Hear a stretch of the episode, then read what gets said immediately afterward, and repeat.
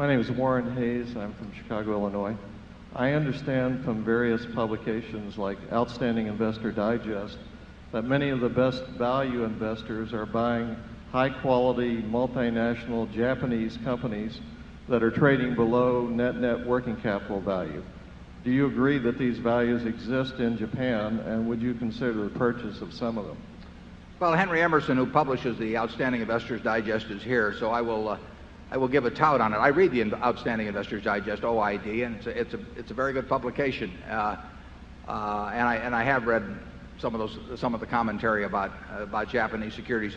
We've looked at uh, securities in all major markets, and we certainly looked at them in, in Japan, particularly uh, in recent years when the Nikkei has so underperformed uh, the S&P here. We're quite a bit less enthused about those stocks as being any kind of obvious bargains than the people that, that you read about in OID. The uh, returns on equity in most areas of Japanese business, returns on equity are very, uh, very low.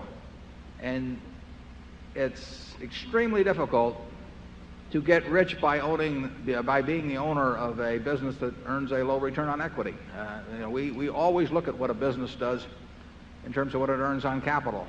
We want to be in good businesses. What we really want to be is in businesses that are going to be good businesses and better businesses 10 years from now.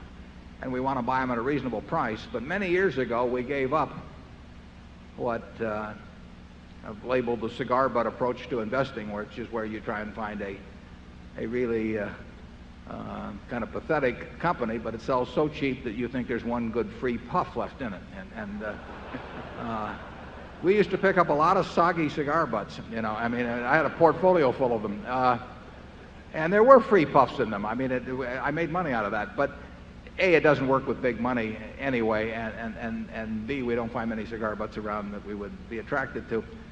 The uh, but they those are the companies that had low returns on equity, and if you have a business that's earning five or six percent on equity, and you hold it for a long time uh, you are not going to do well in investing, even if you buy it cheap to start with.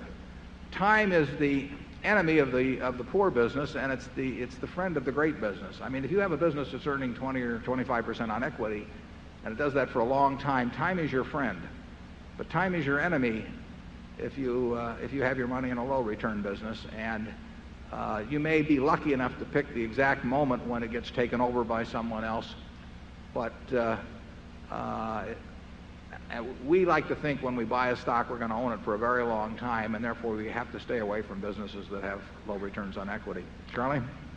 Yeah, it's not that much fun to uh, buy a business where you really hope this sucker liquidates before it goes broke.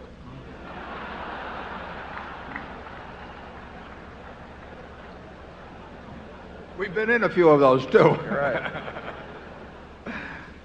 Yeah, Charlie and I, we, we, we uh, or at least I have, I've owned uh, stock in an anthracite room that don't know what anthracite is, street railway companies, windmill manufacturers. What other gems have we had, Charlie? Textiles. Yeah, textiles. Don't even think. yeah, Berkshire was a mistake, believe it or not. I mean, it. Uh, we went into uh, Berkshire because it was cheap statistically, just as a, as a, a general investment back in the early 60s. And it was a company that in the previous 10 years had earned less than nothing. I mean, it had a significant net loss over the previous 10 years. It was selling well below working capital, so it was a cigar butt. And uh, uh, it was, I mean, we could have done the things we've done subsequently from a neutral base rather than a negative base, and, and actually it would have worked out better. But it's been a lot of fun.